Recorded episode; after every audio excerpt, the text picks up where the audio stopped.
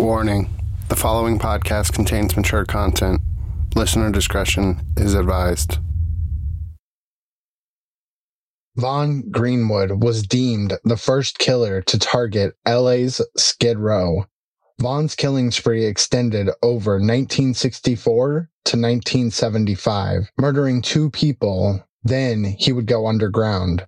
Not being active for 10 years that anyone currently knows of, he was called the Skid Row Slasher. Then, 10 years later, another killer would pick up the moniker of the Skid Row Stabber. This time, the suspects thought to be involved with the case would lead to questions of wrongful convictions and wrongful imprisonment of a man who was labeled as the new Skid Row Stabber. The case remains largely unsolved to this day, with questions about the use of informants causing many to doubt the investigators ever even had the copycat killer known as the Skid Row Stabber ever in custody. Today on the jury room, we dissect the case of Bobby Joe Maxwell and whether or not he was a copycat serial killer of the original Skid Row slasher or a man wrongfully convicted for a crime he never committed. After going 10 years without killing, the original Skid Row slasher Vaughn Greenwood would strike again with a lot of ruthless attacks that earned him the moniker, the Skid Row slasher. He was only caught when he tried to break into Burt Reynolds' home and dropped an envelope with his name on it. After Vaughn Greenwood, someone else seemed to pick up on Skid Row where he left off. A copycat came to the area and decided to complete the bloody business that Vaughn Greenwood had begun. This man would wreak havoc in the area and negatively impact many innocent people's lives. Hello, and welcome to the jury room, where we dissect some of the most heinous, some of the most unthinkable, and some of the most monstrous crimes to ever scar the earth, from cannibalistic serial killers to decades old unsolved mysteries. These stories are sinister enough to keep you up at night. This story begins on the chilly morning of October 23, 1978, in Los Angeles, California. The victims of these horrendous murders were all homeless men most of their bodies were discarded like trash in back alleyways that were all located near each other. Their murders go as follows. On October 23rd, Jose Cortez, a 50 year old man, was stabbed to death. On the 24th, 46 year old Bruce Emmett Drake was also stabbed until he took his last breath. The stabbers struck again on November 4th, murdering J.P. Henderson, a 65 year old man. On November 9th, 1978, David Martin Jones, a homeless man, curled up to go to sleep by the Los Angeles downtown public library when suddenly someone began to stab him to death. Right before he was murdered, three homeless men, who were friends of David's, were also spending that night bundled up by the library. They said the man who allegedly attacked their friend was a large black man who said in a soft, low voice that his name was Luther, a peacemaker, and he was from Puerto Rico. The men began to give conflicting statements. One witness said the man had a Spanish or Caribbean accent, while another said he did not. Thomas Jones, one of the witnesses, said he looked at the killer in the face while it was pitch black outside for about 30 seconds. All the witnesses described the murderer's walk as strange and sluggish. After talking to three witnesses, the man slowly walked over to where David was attempting to go to sleep. It wasn't long before David's friend heard him yelling that he had been stabbed. They ran over to their blood soaked friend, who was gasping for air. When Thomas asked David who stabbed him, he responded, The guy that just left. The next victim of the stabber would be 36 year old Frank Floyd Reed and 49 year old Augustine E. Luna. Their murders were conducted that day. On November 17th, an indigenous man named Milford Fletcher, who was 34 years old, was murdered. On Thanksgiving morning of November 28th, 1978, discovered on a park bench at the Los Angeles City Hall Mall was Frank Garcia's body and his empty wallet. He had been stabbed 20 times. In early January 1979, found on the bathroom wall of the Greyhound bus station written in graffiti My name is Luther. I kill winos to put them out of their misery. The words were scrawled across the wall, a calling card of sorts for the Skid Row stabber. The last known victim of the copycat Skid Row stabber was Luis Alvarez. He was only 26 years old. He was stabbed to death on January 21st, 1979. In April of 1979, a man by the name of Bobby Joe Maxwell was arrested, the man who would eventually be put in prison for the murders. But questions loomed throughout the case as to his actual guilt. Was it possible that investigators had arrested the wrong man? And if so, two questions loomed. Why was Bobby Joe Maxwell thought to be the Skid Row stabber? And if Bobby wasn't the Skid Row stabber, then was the killer still at large, even after all this time? Bobby Joe Maxwell was unemployed and originally from Tennessee. He moved to Los Angeles in 1977 and was well known around Skid Row. He had previously spent two months in jail for assault with a deadly weapon in August of 1978. Four months later, police saw Bobby hovering over an intoxicated man who was asleep on the sidewalk. Searching Bobby, they found a double edged stainless steel, cork handled knife. Bobby was charged with carrying a concealed weapon and thrown in jail until January 8, 1979. No murders were committed in December, leading up into most of January. This led police to believe the killer had probably been locked away during that time, and it would turn out that Bobby Joe Maxwell happened to fit that bill. After police connected the dots of Bobby being incarcerated at the time the killing stopped, they began watching him after he was released from jail. The police arrested him a few months later for the murders on April 4th, 1979. A knife was found on Bobby when he was arrested, and it was said to be compatible with the stab wounds on every victim except two. Police went and searched Bobby's sister's home, taking a sweatshirt, a cap, tennis shoes, and a logbook. On this logbook, Bobby had written, Satan, praise be unto you. This made investigators believe and say outright that Bobby was a Satanist there was a lot of judgment cast onto Bobby for his beliefs due to some prejudice and ignorance on what Satanism really is, and the fear that overcomes some people when they hear the name Satan. Whether he was actually a Satanist isn't known. A graphological test was so called proof that Bobby was the one who wrote the sinister message on the Greyhound bus station bathroom wall. It's important to note that graphology is not grounds to arrest somebody. It is merely the analysis of handwriting that can determine a person's personality traits. It is not conclusive evidence into crimes. There is no scientific evidence currently that backs this analysis up as conclusive by any means. Bobby was made to stand in a lineup while the witnesses listened to each man in the lineup say, my name is Luther. The three homeless men who had heard the killer's voice and saw him said those men weren't him. One witness even said, You've got everyone up there that doesn't look like him. Six months later was the preliminary hearing, and Bobby was talking in the courtroom. Thomas Jones, one of the witnesses' ears perked up, claiming Bobby's voice was definitely the voice of the killer.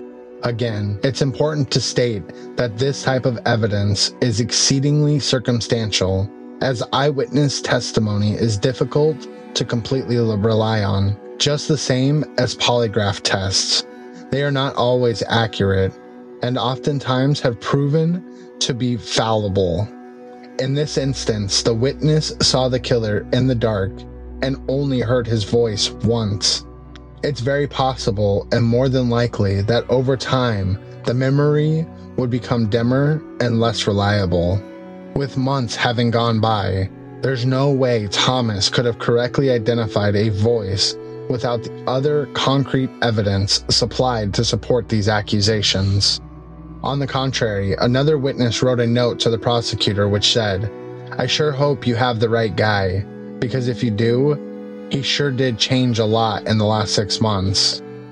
Bobby Maxwell's sister got on the stand to testify. She said her brother always carried a knife, and a friend of Bobby's also testified in his defense to point out it's not out of the ordinary for people to carry a weapon, especially one such as a knife, to protect themselves when they are walking around the neighborhood.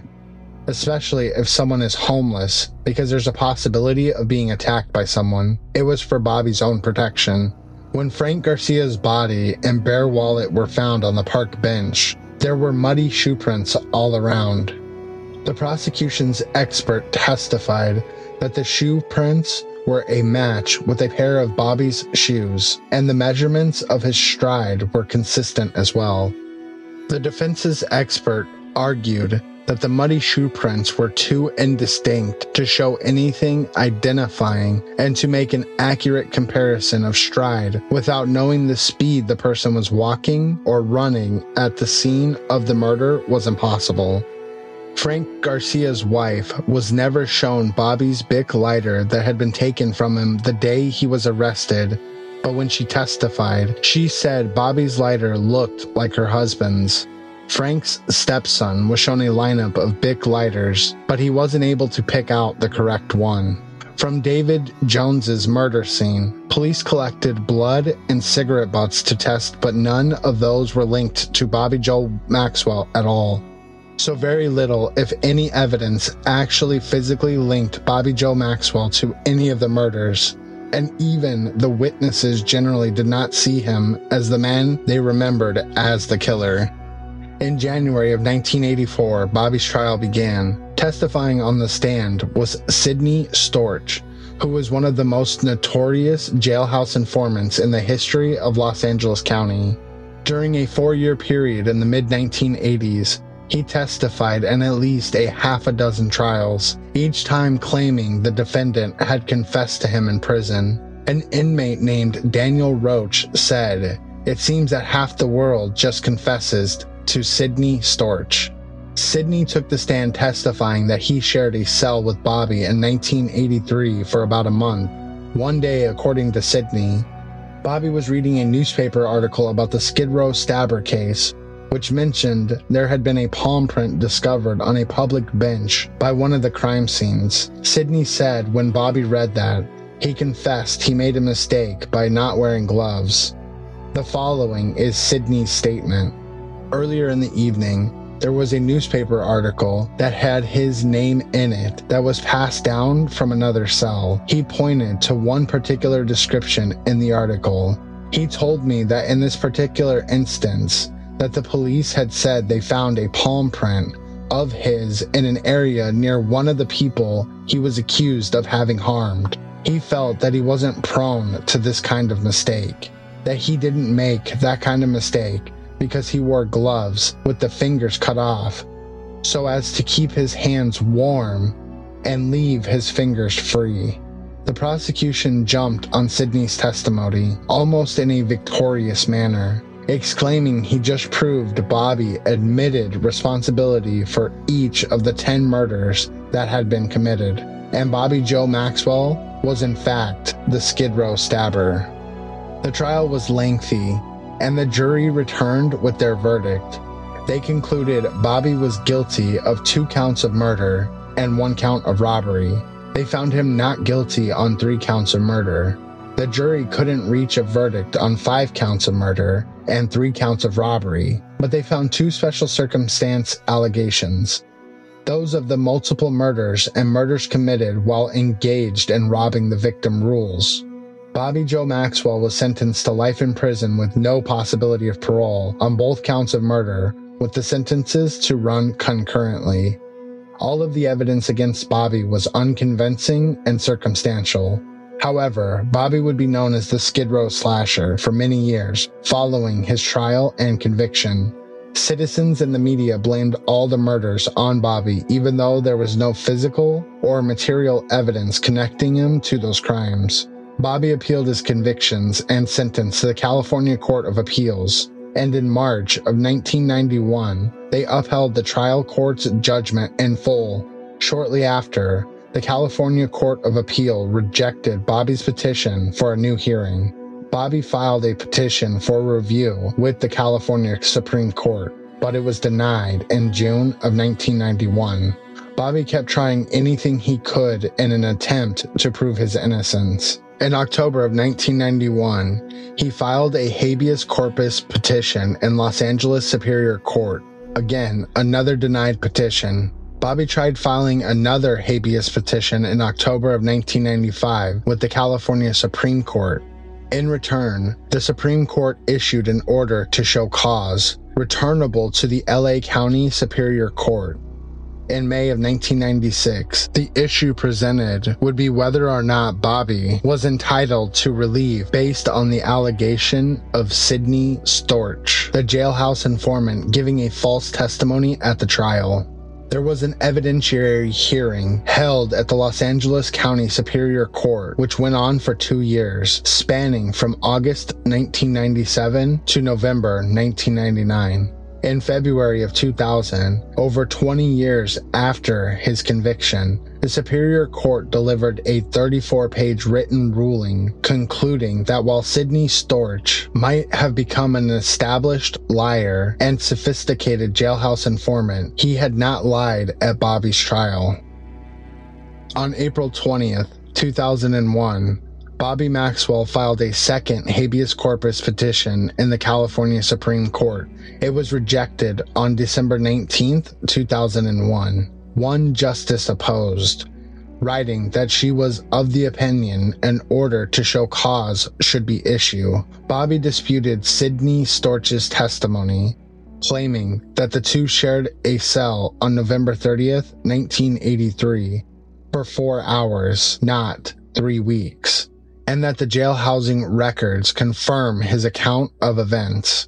Although the housing records could be construed to support his account of the events, because the state submitted evidence that those records were unreliably kept in 1983 and suffered from frequent technical glitches. They could not say that the Superior Court made an unreasonable determination of the facts when it found the housing records were inconclusive. After testifying before the grand jury, Sidney Storch was listed on the 1988 grand jury's investigating informant abuse list, and he was among the informants that the grand jury suggested that the district attorney consider prosecuting for informant abuses. As a result, Sidney was the first informant to be indicted for perjury following the 1988 grand jury investigation. He would never have a chance to face those charges. Sidney died in a New York jail before he could be extradited to California. Sidney Storch's testimony was the primary reason for Bobby being convicted of these killings. To put this case in context, it's important to discuss Sidney Storch and the use of jailhouse informants in Los Angeles County in the 1980s. Sidney Storch had a long and public history of being deceitful starting with his discharge from the U.S. Army in 1964 for being a habitual liar. By the time Bobby's trial in 1984, Sidney was 37 years old and a reported long-time heroin addict. He was a repeat offender with four felonies and 13 arrests under his belt. His crime of choice was forgery, and he was well known with the Los Angeles Police Department Forgery Division from both a defense and prosecution standpoint. In 1981 and 1982, Sidney provided information to the LAPD about forgery rings. In 1983, Sidney was arrested by the Los Angeles Police Department for, among other crimes, impersonating a Central Intelligence Agency officer and pretending he was Howard Johnson, the son of the well known Howard Johnson hotel chain. When he was apprehended, and placed in a cell with Bobby Joe Maxwell, Sidney was in possession of a fake California driver's license, forged checks, and stolen credit cards. The detective who arrested him described him as a sophisticated forger and testified he would not trust anything Sidney Storch said unless you could corroborate it, the information with some source. Following Sidney's 1983 arrest, his public defender negotiated a guilty plea in which Sidney's five pending cases would be secured for sentencing and the court would enforce a total combined sentence of 36 months in prison. However, Sidney independently made a deal for a 16 month prison term, almost two years less than the deal his public defender had been able to secure for him. In exchange for his reduced prison term, he agreed to testify for the prosecution at Bobby Maxwell's trial. After Sidney had testified at Bobby's trial, he testified for the Los Angeles County District Attorney's Office in no less than six cases, several of them high profile. By 1985 or 1986, Sidney was classified as an informant, or K9, and was housed in the K9 module, otherwise known as Informant's Row. Informants Row was for informants who fabricate material evidence. By 1988, however, Sidney's informant days were over. He was caught fabricating lies as he testified for the prosecution in the unrelated case, People versus Sheldon Sanders, and as a result, he was marked by the Los Angeles County District Attorney's Office as unreliable and unusable, and was later indicted for perjury. The state maintained that the Los Angeles County Superior Court's conclusion following the hearing conducted on Bobby's state habeas petition that Sidney gave a truthful testimony at the trial and gave accurate and sufficient determination of the facts. Sidney perjured himself multiple times at Bobby's trial, and his goal every time he was a witness in a murder trial was to book fellow inmates. The evidence of his lies later on under oath did not determine the nature of his testimony at Bobby's trial, but it remained relevant.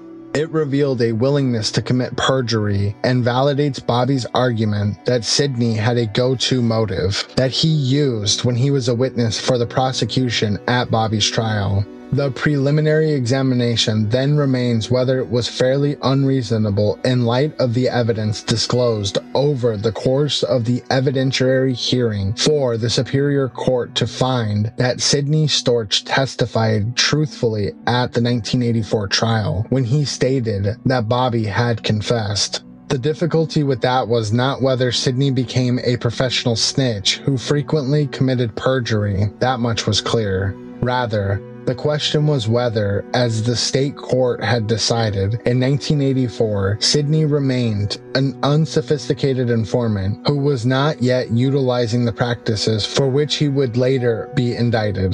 That would require them to decide whether the state's court's factual determination was fairly unreasonable a standard which affords the state court determination the utmost respect. Despite this polite review, Respect does not, by definition, disqualify relief. A federal court can disagree with a state court's credibility determination and, when guided by the Anti Terrorism and Effective Death Penalty Act, it can determine the outcome was unreasonable or that the factual premise was flawed by clear and convincing evidence. On occasion, it has been decided that a state court's factual determination was unreasonable. It was also recognized that the unreliability of jailhouse informants, who are themselves incarcerated criminals with important motivation to garner favor and on occasion have granted habeas or other relief where a defendant was convicted as a result of fabricated or potentially fabricated testimony. Based on the review of the state court records, and in particular the evidence that was presented at the Superior Court's evidentiary hearing, it was determined that the state court's decision that Sidney testified truthfully was an unjust determination of the facts. There was just too much evidence of Sidney's pattern of perjury to assume otherwise. At the time of Bobby's trial, Sidney was already using the booking formula that he would later teach others and for which he would become famous. The housing records show that Sidney had physical proximity to Bobby and openly admitted that he was in possession of a newspaper article about the murders. The newspaper article itself mentioned all the specific facts to which Sidney testified, particularly that the police had found Bobby's palm print on a nearby park bench. And finally, Sidney contacted Deputy District Attorney Sterling Norris with the news of his cellmate's spontaneous confession and negotiated his own deal in exchange for his testimony.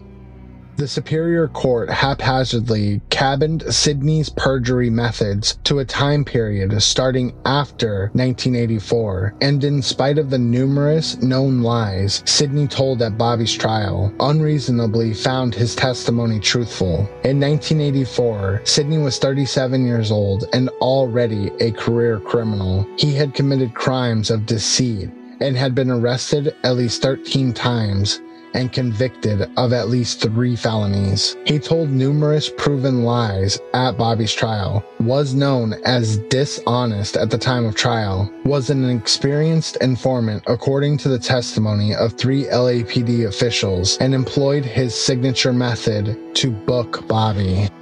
If Sidney was a rookie informant at the time of Bobby's trial, his inexperience showed not in his honesty, but rather in the lack of creativity and the lies he told.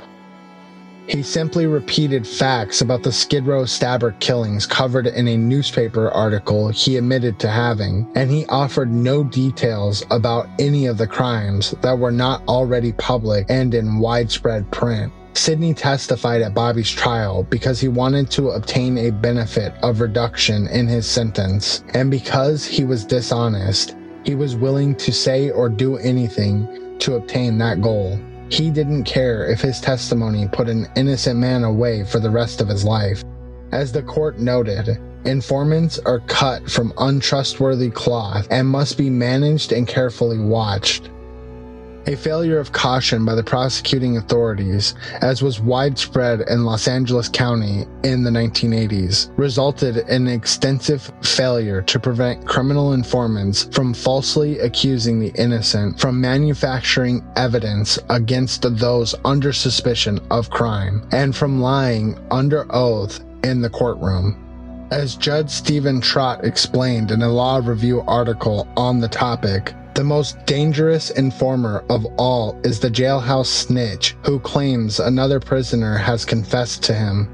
The snitch now stands ready to testify in return for some consideration for his own case. Sometimes these snitches tell the truth, but more often they invent testimony and stray details out of the air. Sidney lied about Bobby's confession in order to reduce his own jail time. He went on to testify for the prosecution and to lie in many other cases. He became one of Los Angeles's most infamous jailhouse informants, and he operated at the height of the county jail's house informant scandal. The court couldn't reasonably conclude on the finding that Sidney testified truthfully at Maxwell's trial was supported by the record. AEDPA did not eliminate federal habeas review, where there are real credible doubts about the validity of essential evidence and the person who created it. AEDPA does not require the court to turn a blind eye. Based on the record before the state court, it was unreasonable determination of the facts to find that Sidney Storch was telling the truth at Bobby's trial in 1984. Having concluded that Sidney's testimony was false, next was to consider whether being convicted on the basis of his false testimony violated Bobby's right to due process under the 14th Amendment. Bobby Maxwell argued that his conviction based on false material evidence violated his due process rights under the 14th Amendment, and the court agreed. First, because the state court's decision was based on an unreasonable determination of the facts. They proceeded to resolve Bobby's related due process claim without the respect of AEDPA otherwise requires. In light of the state court's reliance on incorrect facts, the court did not know what the state court would have decided, and there was no decision they could accept.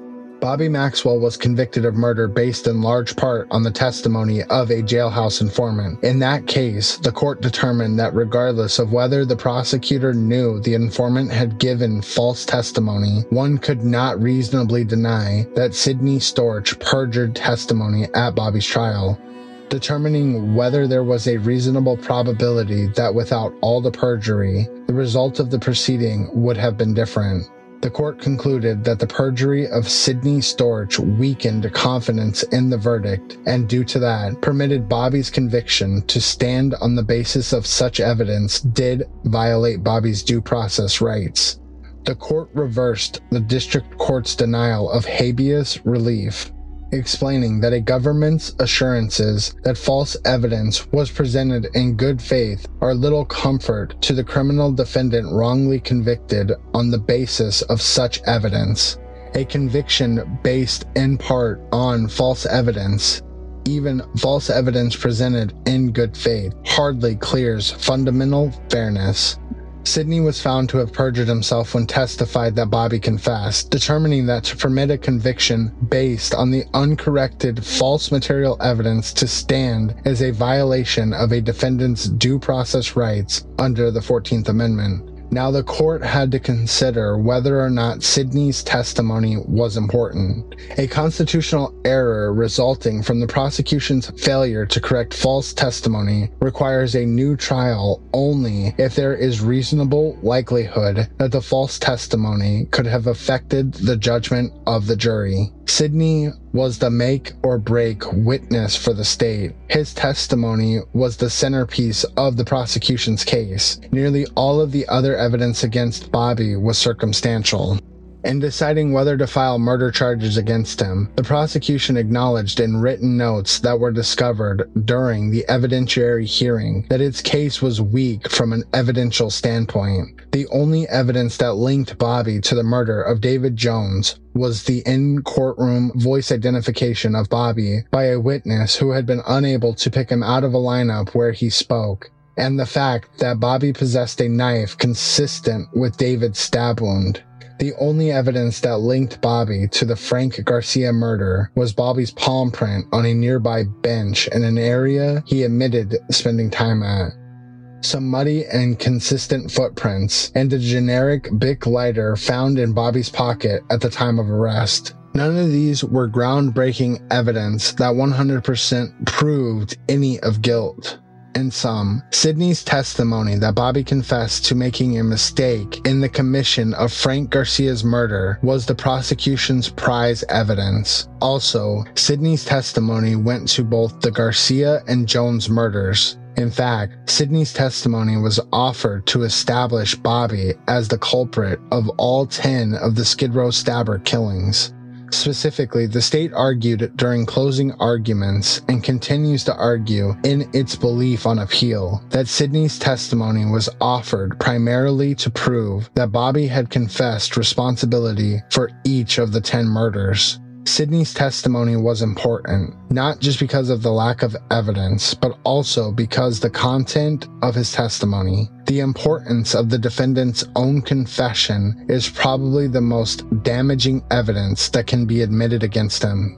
The importance of Sidney's testimony was highlighted by the prosecution in the closing arguments when the prosecutor emphasized Sidney's testimony. The jury also asked to see the transcript of his testimony during deliberation, highlighting its importance. Ultimately, it was the Superior Court's finding that the claim of Sidney Storch testifying truthfully at Bobby Maxwell's trial was an unreasonable determination of the facts in light of the evidence that was presented at the state court evidentiary hearing, and Sidney's false testimony resulted in an unfair trial. The state's reliance on perjured testimony undermined confidence in the verdict because there is a reasonable probability that Sidney's perjury affected the judgment of the jury. The denial of Bobby's habeas petition was reversed. Next, Bobby Maxwell argued that the prosecution violated his due process rights under the Brady violation when it failed to release material evidence about Sidney. The state court offered a reasoned decision for denial of the claim, conducting an independent review of the record to determine whether the California Supreme Court's summary denial of Bobby's Brady claim constituted a unreasonable application of the Brady violation. The court believed that the state court could not have reasonably determined that the repressed evidence relating to the deal Sidney received and his prior cooperation with law enforcement as an informant was not substantial. The failure to tell this information undermined confidence in the verdict, and the district court's denial of habeas relief was reversed. There was three components of a Brady claim. The evidence at issue must be favorable to the accused, either because it is exculpatory or because it is impeaching. The evidence must have been suppressed by the state either willfully or inadvertently, and prejudice must have ensued. The prosecution's suppression of evidence favorable to an accused person violates due process where the evidence is material, irrespective of the good faith or bad faith of the prosecution. Evidence is relevant if there is a reasonable probability that, had the evidence been disclosed to the defense, the result of the proceeding would have been different. A reasonable probability is one that is sufficient to undermine confidence in the outcome of the trial. Whether the suppressed evidence was important had to be considered collectively, not item by item. Bobby Maxwell argued that the state failed to disclose that the 16 month deal Sidney was given in exchange for his testimony was not the original deal offered to him, but rather a deal Sidney independently negotiated for himself and Sidney's prior informant history. At the time of trial, Sidney maintained that his main purpose for testifying was to do his civic duty, and he completely denied the existence of any deal with the prosecution. He did ultimately accept during cross examination that he had received a reduced sentence of 16 months for his pending cases in exchange for his testimony. Yet Sidney never did disclose that his 16 month deal was the second deal he was given, and more importantly, one he had negotiated by himself from his public defender. In fact, when he was asked directly on cross examination, Sidney denied any prior deals, and the prosecution never corrected this lie. At the evidentiary hearing, Arnold Lester, the public defender who represented Sidney at the time of Bobby's trial, testified that he had worked out a guilty plea to combine Sidney's five pending cases in a total sentence of 36 months. Lester went on to testify that this was a reasonable sentence given the number of counts and Sidney's prior record. Arnold testified that Sidney, however, continued to work out privately the 16 month sentence deal that he ultimately received. Bobby was not informed before or at trial of the prior 36 month deal, and the prosecution never corrected Sidney when he said that there was no prior deal. Bobby argued that the state violated Brady when it failed to disclose that the 16 month deal was Sidney's second deal, one that he privately negotiated without the assistance of his public defender. In general, Brady requires prosecutors to disclose any benefits that are given to a government informant, including lenient treatment for pending cases. The question here is whether the prosecution's failure to disclose the details of the prior deal, specifically Sidney's negotiation of a subsequent deal, was significant. Bobby was informed at the trial of the deal that Sidney ultimately received. Nonetheless, the fact that Sidney went after an additional benefit to himself independent of and subsequent to the agreement worked out by his public defender could have provided Bobby with impeaching evidence relevant to Sidney's motivation for testifying and of a different character than the other impeachment evidence which came to light. Sidney testified that his initial contact with anybody about testifying in the Bobby Maxwell case was with the chaplain's office in terms of this. I was looking for guidance more or less. When asked during cross examination if he had any intention to lighten his load, i.e., sentence, Sidney adamantly stated that his intentions were not to reduce his sentence. Initially, no, sir, and I will say strongly that way. Initially, no. Evidence that Sidney had already secured a plea agreement and came forward to testify at Bobby's trial for the sole purpose of working a new and better deal would have directly impeached Sidney's testimony for why he came forward. Additionally, the details of Sidney's plea negotiations would have helped to establish his sophistication and directly contradicted the naivety he admitted at trial. The fact that Sidney had worked a deal with Norris without his public defender would have been the only evidence other than the evidence of Sidney's informant past, which was also suppressed of his informant sophistication. Such evidence was subsequently different from Sidney's other lies, which came to light during cross examination. He was not some innocent inmate who happened to overhear his cellmate's confession and then to struggle with the moral dilemma of whether to come forward, seeking religious guidance as he represented. Sidney knew that his testimony against Bobby was bartering material. He used his know how and connections to negotiate a better deal. In sum, the evidence the government held would not simply have been cumulative of the impeachment evidence brought out during cross examination of Sidney at trial. Rather, it would have created substantial doubt as to Sidney's credibility, particularly with respect to his professed naivety. The details of Sidney's own agreement with prosecution the fact that he had negotiated the following deal separate from his public defender would have allowed defense counsel to discredit Sidney on a novel basis. The prosecution's failure to correct his false testimony about his prior deals was prejudicial. Bobby also argued that the prosecution violated his due process rights when it failed to disclose Sidney's prior informant activities.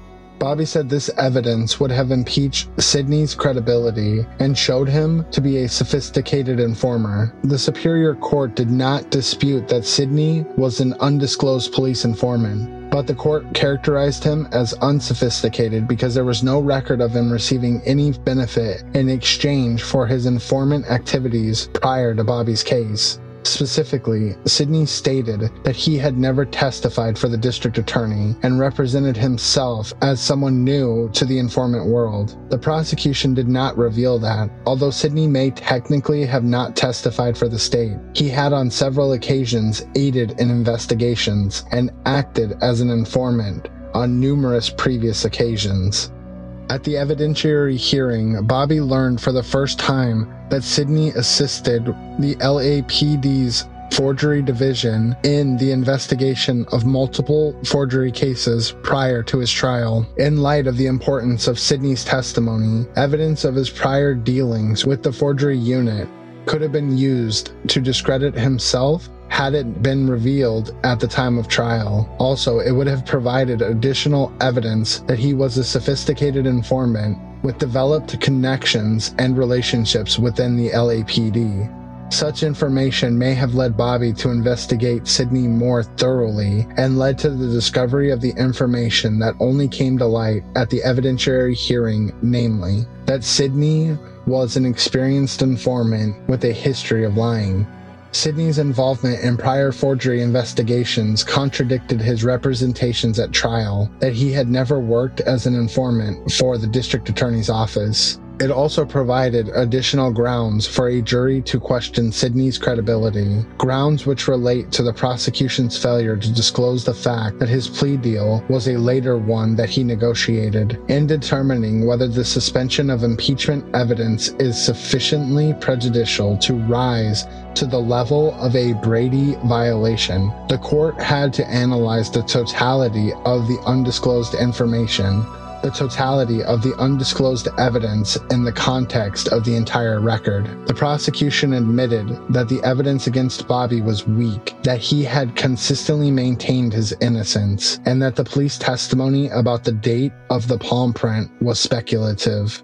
For these reasons, and those reasons explained previously, Sidney's testimony was crucial to the prosecution's case. The prosecution failed to disclose multiple pieces of critical impeachment information that could have been used to undermine the credibility of Sidney Storch analyzed collectively the withheld impeachment evidence that Sidney had negotiated himself a better deal coupled with the evidence of his undisclosed informant past would not simply have mounted the impeachment evidence introduced at trial which included lies about his level of education and number of felony convictions, but would have created substantial doubt as to his credibility for different reasons. The withheld evidence went to Sidney's sophistication and motivation in his capacity as a prosecution informant and not, like the other evidence produced at trial, to his general tendency to be dishonest, even if the lies did not provide a novel angle of attack on Sidney's credibility, which the court believed they did. Since Sidney's testimony implicating Bobby was critical to Bobby's conviction, the jury's assessment of Sidney's credibility was crucial to the outcome of the trial. If the jury had not believed Sidney, Bobby may not have been convicted. The prosecution's failure to disclose this impeachment evidence undermined confidence in the outcome of Bobby's trial, and the California Supreme Court's decision to the contrary was an unreasonable application of Brady. Sidney Storch was one of the most infamous jailhouse informants in Los Angeles history. In particular, he tended to go after high profile cases. The Skid Row stabber case would have been just such a case and his testimony at Bobby's trial was a textbook example of the booking method that Sidney helped make famous. Based on the evidence brought to light during the lengthy evidentiary hearing, it was concluded that the state court's finding that Sidney did not give false testimony was unreasonable determination of the facts in light of the evidence, and there is a reasonable probability that this false testimony affected the jury's verdict. Because the state convicted Bobby on the basis of false and material evidence in violation of his due process rights, the district court was made to grant Bobby habeas relief on that claim.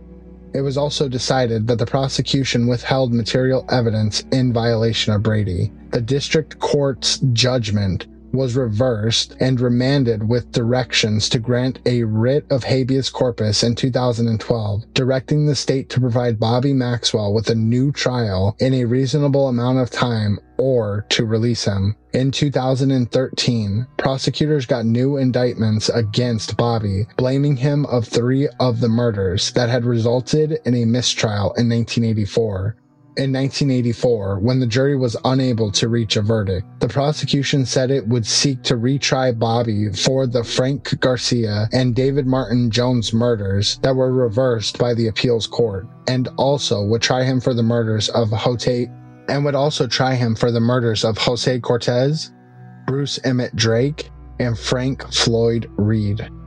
In December of 2017, Bobby Joe Maxwell had a heart attack and went into a coma. In 2018, a judge decided to dismiss the murder charges against Bobby Joe Maxwell since he only had about six months left to live. Bobby's sister Rosie called their mother right after the judge made the announcement. Bobby's attorney stated while Mr. Maxwell was hospitalized, there were sheriffs sitting with him 24 7 and she had to get permission from the sheriff as to when she could come visit.